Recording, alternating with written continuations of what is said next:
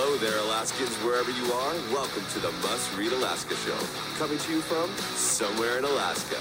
This is the place where we talk about, you guessed it, Alaska, where we keep the mainstream media on their toes and where we are standing up for what's right in a world run by leftists.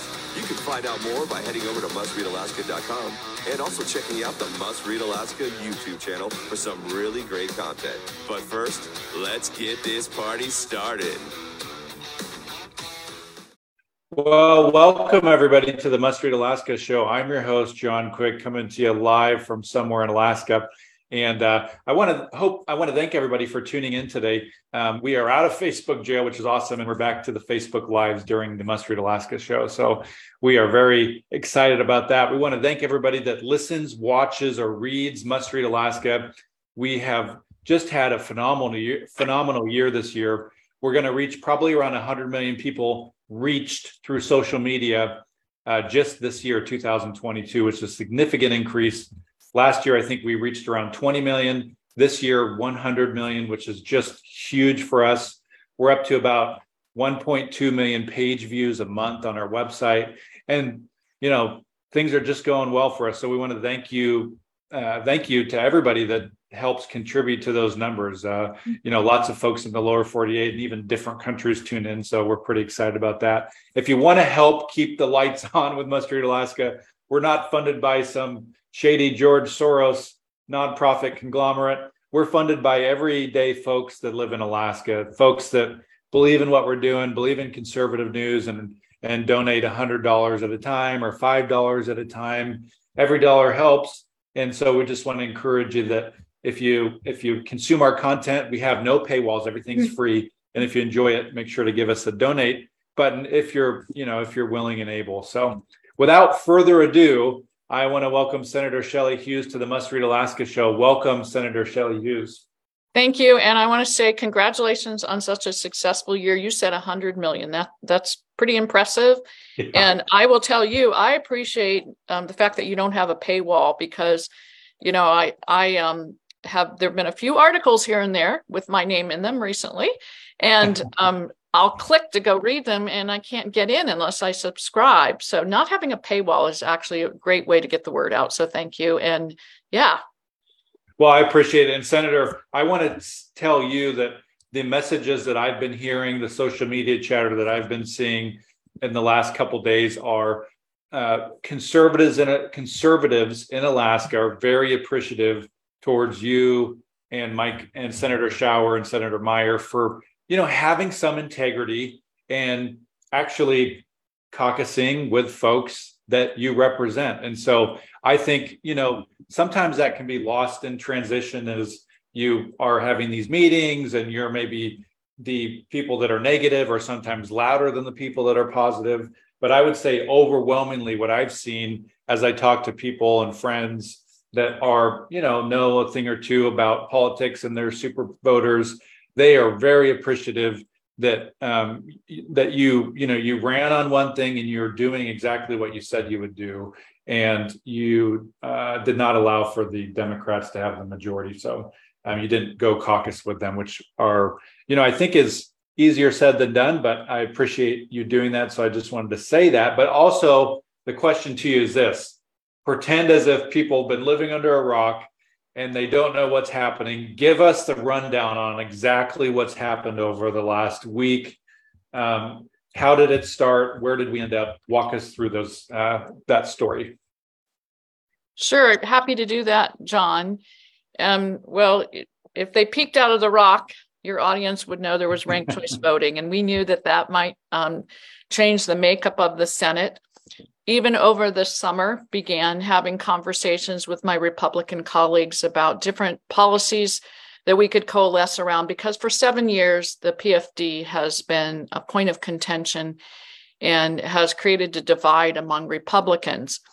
And so began to have those conversations, things that to my various Republican colleagues that are now in the bipartisan coalition, things that they've been excited about that actually are good policies, and trying to find something we could coalesce around. Well, on November 8th, as the results were coming in, and actually I'll back up. Before that, we knew that there were 5 seats essentially that were would be important to win if the a Republican caucus were to tip a little more to the right. We didn't win those 5 seats, so we knew the likelihood of a bipartisan coalition was obviously much greater. So picked up the conversation, reached out by text, left phone call, voicemails, and emails with a proposal that we felt was reasonable. It was actually somewhat similar to how Mike Chenault for years led a very diverse House majority, and made a proposal of how we could be sure to pass a budget. So it was a very reasonable, viable proposal, knowing that it would not be a far right, but it'd be a rather, Republican caucus. It'd be right of center, but not a far right caucus. So very reasonable, not proposing draconian cuts, following actually the recommendation that Senator-elect Kaufman had in a bill, in a resolution, how to keep the operating budget under control, and also with the caveat that the PFD would be voted in a separate budget bill because, and that was part of the recognition as the results rolled in November 8th and the days following, based on who is going to serve. When I looked at the count, started counting noses, there's 20 people in the Senate, right? There, in the past, over the last 7 years, we have tipped anywhere from 10 to 11 on one side or the other of the PFD. And depending who was in the room or what mood somebody was in on that particular day, sometimes we had the votes for following the law and sometimes we didn't. Sometimes we had the vote for a larger PFD and sometimes we had one for one significantly reduced. But it was kind of split down the middle. Well, looking at those results coming in November 8th, it was clear there were probably 13, 14 votes for a reduced PFD. So recognizing that, I thought, okay, we already know there's going to be a reduced PFD. So that issue is a foregone conclusion. We don't need to be fighting over that. We don't need to have any power play over that. We just know that's what is going to be as a group of Republicans. So let's go from there, pick 2 or 3 policy priorities, set the budget up. And the way, like I said, the James Kaufman idea is you set a target amount and you come into the majority with that amount in mind and you stick with that. And then, you've got your votes and you put the PFD in a separate bill. So very, very reasonable, viable plan. The problem, John, was that as we put it out there, we were not getting any responses. People were not replying. There was no interest in having a conversation. And then right shortly before the bipartisan coalition announced, I did get a call basically that they were not interested and were not even interested in coming into a room to have a conversation, no interested in joining together for a dialogue. So they never even heard you out in person to kind of work through some of these this proposal.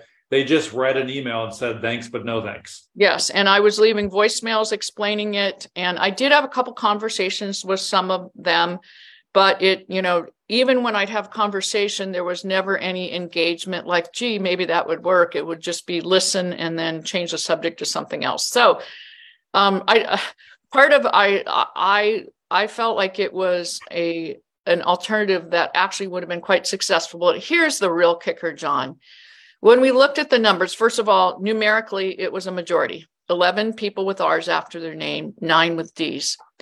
But numerically, when you look at the votes, when we looked, it actually the first choice votes, but it actually went up once they did the elimination process. So it even went up even more, but it was more than 65% of the people who voted cast their vote for a Republican to represent them in the state Senate. So when 65% of the voters are speaking that, I think that we should respect that. And really, it's troubling to me. It's an arrogance too, that if we think we can defy the voters, when 65% say we want a Republican, they are indicating they want a right of center majority. Now, they're not indicating they want a far right majority, but right of center. Mm-hmm. And that's what our proposal was. And I believe that would have been the proper way, the appropriate thing to do as far as respecting the wishes of the voters.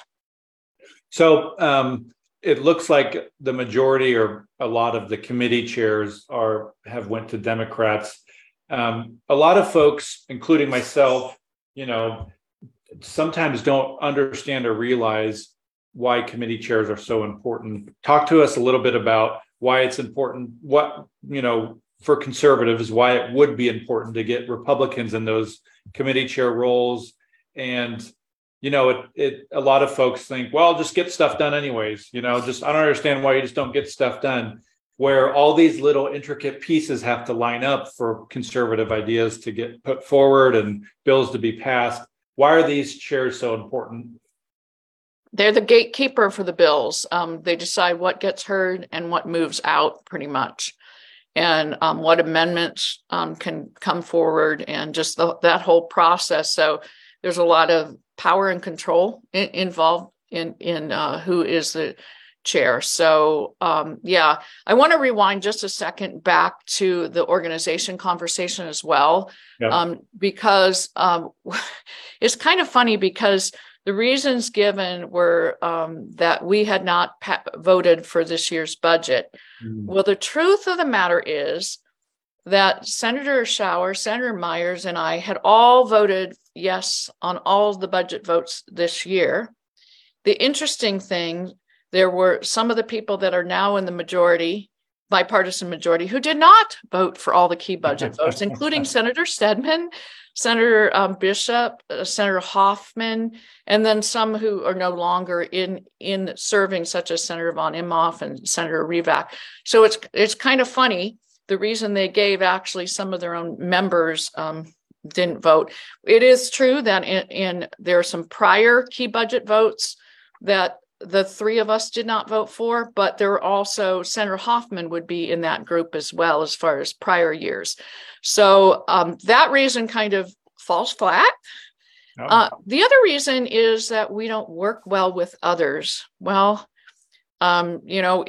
we actually have a great track record of getting things through. We actually had some great achievements this year working actually with other Republicans and across the aisle. For instance, we were able to get Mayor Bronson some money for the Port of Anchorage, and very important for the Port of Nome, national security, and some money for roads in the fastest growing area of the state, my area.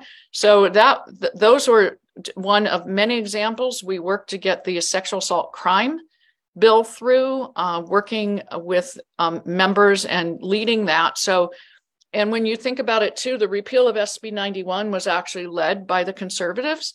I was chair of the judiciary at the time, and Senator Shower was on the committee, and Senator Reinbold was quite the spokesperson. Senator Costello was the spokesperson on the floor.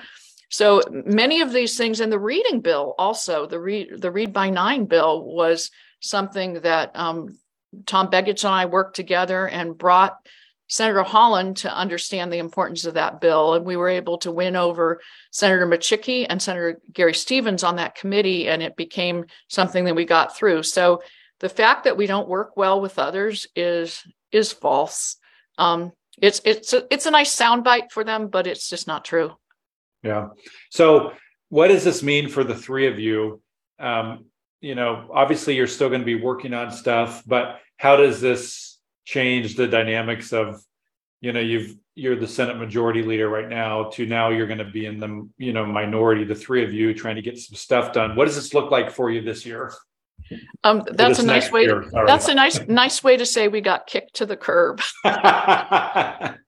So, we will not have the ability to have much say in how things run through, but we will be a voice for Alaskans, and we will stand up for the things that are important for Alaska's future, for strong families, for strong communities, and strong economy. We will work where we can. If there's an amendment or something that we maybe can win some votes on, we will definitely try that kind of thing, but we will pretty much be the voice. And then also we will point out where we think they might be going off track so that Alaskans will be aware. And really, that's the minority doesn't have a lot of power, but they have a voice. And so that will be our big role. And, you know, we'll see what happens over in the House. And of course, we have been really supportive of the governor these past 4 years, and we don't plan to let up with that. As he aligns with the Republican platform and our conservative principles, we will be right there to do whatever we can. You know, we had hoped that a few might break away and be part of a minority, an official recognized minority. You know, when you hit the magic number of 5 in the Senate, as a minority, then you're officially recognized and you get seats on the committees, you get a seat at the finance table, and you get press secretary, you just have more resources at hand. And so we had hoped a few of them from red districts, such as Senator David Wilson and James Kaufman, I think he won by 15%, and Senator-elect Jesse Bjorkman, of course, is from a very red district. We had hoped that they would band together with us, and we felt like that would have been great leverage with our Republican governor. But even with 3, working with a governor, we hope to be helpful however we can. And, you know, if the bipartisan coalition, if they've got something that's good, it's, you know, we're not going to fight everything. If there's something good for Alaska, we'll get behind it. But what I'm picking up on, if you listen to their press conference, it sounds like they're looking at increasing education funding.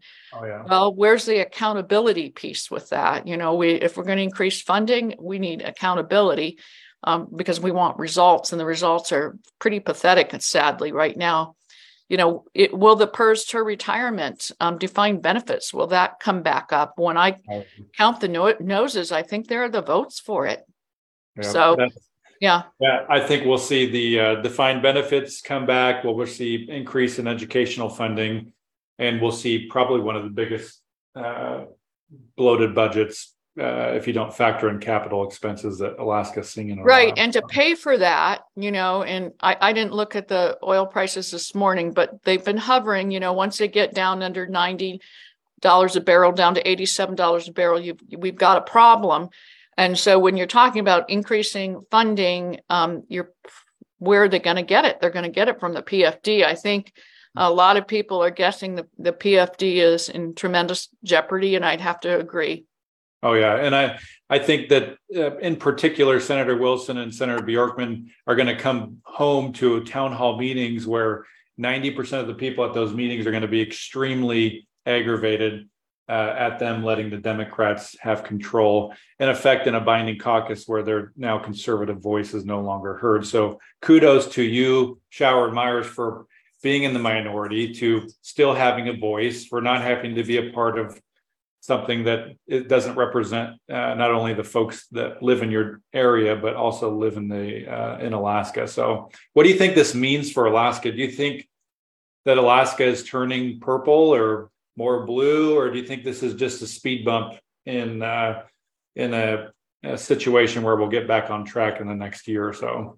So I think ranked choice voting turned the legislature, it's leaning towards purple for sure.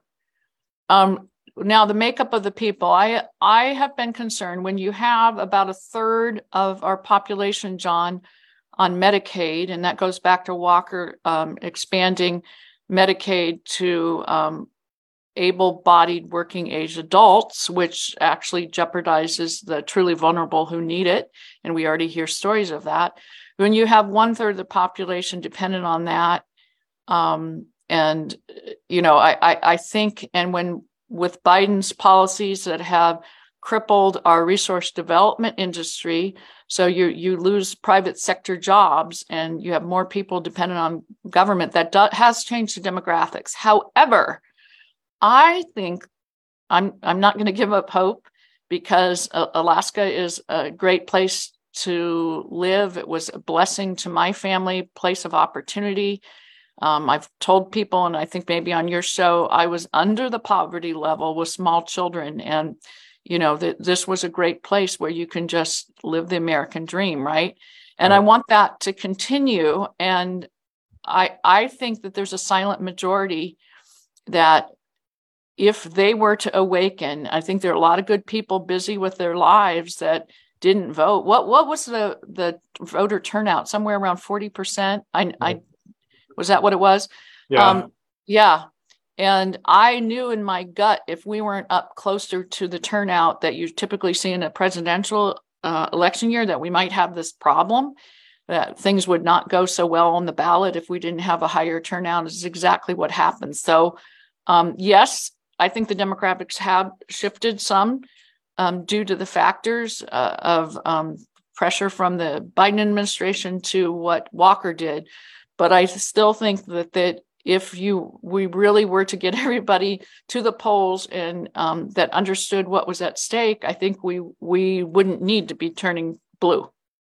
So last question to this, Senator, what's an effective way? Let's say there's listeners that are going to listen to this and they live in these districts where these Republicans have now given the control over to the Democrats and have silenced the conservative vote. What's an effective way for them to state their case to these elected officials in their district who they think, are not representing them anymore? Maybe is it phone calls? Is it emails? Is it town halls? What's a good way for folks that are maybe feeling disenfranchised right now because they live in the valley or they live on the Kenai Borough, in the Kenai Peninsula Borough, and they're thinking, well, crap, I guess I got to wait four more years. Is there something they can do now? Yeah. Well, some of the seats half of them are 2 year and half of them are 4 years. So just because the senator's in for four, some of them are two.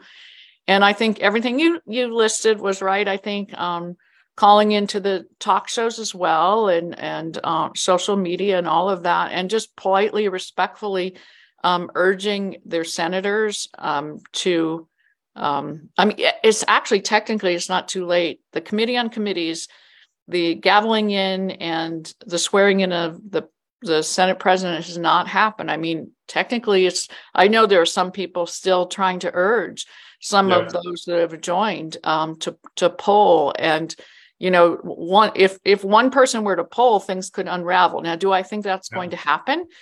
I kind of don't think it is, but if I lived in one of these areas, I would be urging my senator or senator-elect to reconsider and respect the voters.